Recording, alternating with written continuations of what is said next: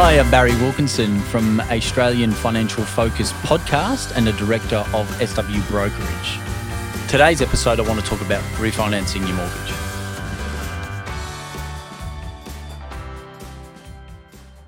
Many people think that it can be, you know, different formats, i.e., a refinance can be determined as an internal refinance where you've gone for a different interest rate with your existing bank or you're debt consolidating. I think that the market for debt consolidation is something that is going to be quite predominant, which is why you're seeing a lot of the banks at the moment offering rebates to jump to a bank so they obviously see it. Interest rates will probably stay the same with where they're at for the next foreseeable future. I don't know when they'll go up, but you might find fixed rates will go up towards the end of the year. We just saw a recent shift by one of the mainstream banks. But refinancings is a quite quite interesting beast because with the property market here in Brisbane, you're finding that the houses price have gone up typically because of obviously with what we've been through. Now that what that does, that either poses as an opportunity for people, but also at the same time it then poses a opportunity for people to get their house back in order. By that, I'm talking about if you've got a house, you've got a car, you've got a credit card, and you've been struggling to pay off that credit card and that car for a long period of time. Now's your opportunity because you might have a bit of equity to then debt consolidate it all into one. Now, if you've had a mortgage for five years and you took out a 30 year term initially, it means you've only got 25 years left. Now, if you go to debt consolidate, 90% of the time people will debt consolidate and they'll put it back they'll put it back to a 30 year term. So you've taken out a home 5 years ago.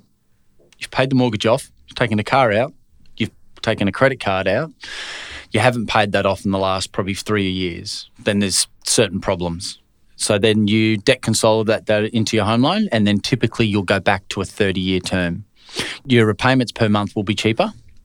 But at the same time, you're, you're finding that you've just prolonged that unless you actually sit with the broker or your financial planner, but predominantly your mortgage broker, and talk about what are your repayments on 25 years terms and stick to that because that's where you're up to. But you've prolonged it.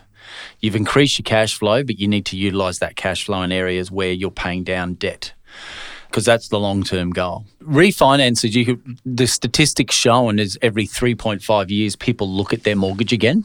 And you know, it's it's really interesting with our company, with SW Brokerage, we contact our clients for the reason to go, hey, look, you know, we can go back to your existing bank and try and negotiate a rate for you. Because the banks aren't going to tap you on the shoulder. You need to approach them. And in the market that we're in at the moment, you should be approaching your broker or you should be approaching your bank direct and say, look, if you can't give me something sharper, I will move on. Typically, if you took out a 95% loan or a 90% loan, three years' time, you're in, you're still in that mortgage insurance territory.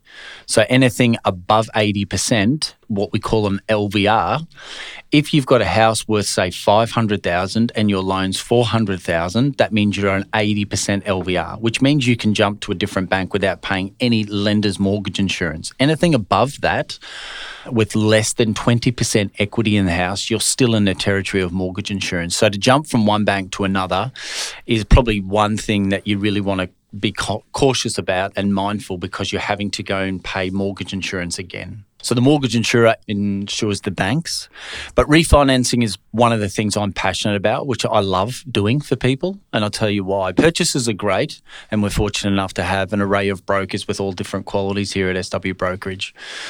But the, the refinancing market is something that I think that we do with a little bit of a different twist.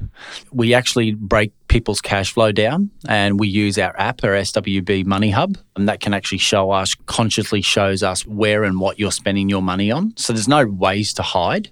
And it can be confronting for people because they see what they've spent money on the last 30 days. I can't remember what I spent money on 45 days ago, but the evidential figures are right there.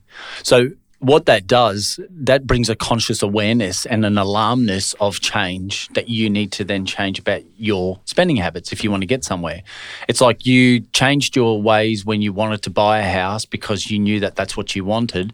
Well, we should be living in the moment where we should be paying down debt because we know there will come a day that we'll either need to sell the house and transition into retirement or you know you'll need money in the bank to to do something to further progress your uh, financial journey.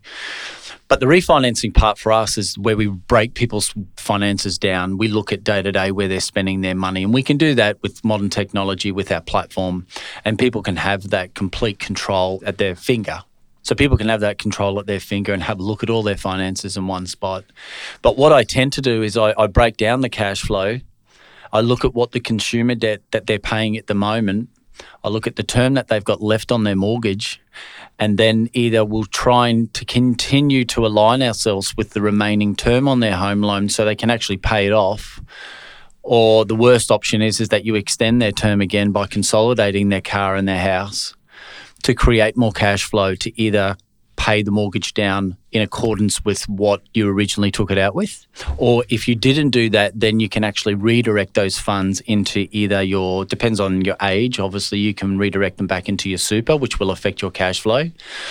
Or you can redirect it into a share portfolio. Now, a lot of people go, you don't you know, I don't know where to start with shares. Well, it's easy. Talk to talk to us. Talk to a specialist mortgage broker. They will have referrers out there that you can talk to in relation to that. But the refinancing part, um, you know, like if you've got a fixed rate, like a fixed rate at the moment, you're really cheap. Banks are kind of really prostituting that at the moment. There's some dangers in some of the stuff that they're doing. Uh, people just need to be wary and talk to their mortgage broker, talk to us. So fixed rates, if you've got a cash flow, let's just say, for example with the property price increase, if you bought the house at say 500 and let's just say the house has gone up to 550, 530, you took out a mortgage for 450, so there's a bit of equity there. And you've you've paid that down over the next 3 or 4 years. You took out a variable home loan because typically if you if you have to borrow the most amount of money, the interest rate is slightly higher than someone with more deposit you would find that you'd probably go on a variable home loans because typically the the Australians people taking out a home loan like variable. So, you know, at the moment, banks are like, well, there's 1.99 or 2.14 four year fixed rates. Now, that there, you need to be really mindful. You're locked in for four years. 90% of the banks to 95% of the banks, if I've refinanced someone, go back, house price has gone up, the loan's gone down over a period of time, you've taken out a car loan, you've taken out a credit card, you've taken out another credit card and you need to consciously think to yourself, look at your credit card debt three years ago to two years ago. Where is it? If you're getting nowhere, something needs to drastically happen. And typically, as humans, we're creatures of habit. We don't, unless it's brought to the conscious mind or the front of your face to go, hold on, I need to do something.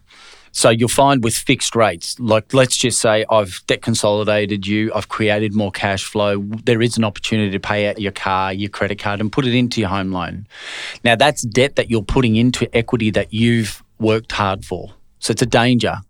Now you've done that, created more cash flow, but you've gone for a fixed rate and the whole thing because you've just locked in that interest rate. Don't get me wrong, interest rate is very, very, very important, but it's not everything when I say that, and please, anyone that's listening, it is super important. I can't emphasize how important it is. But if you're talking about a 2.5% rate in comparison to 2.7, really, a 0.2% rate is not the deal breaker.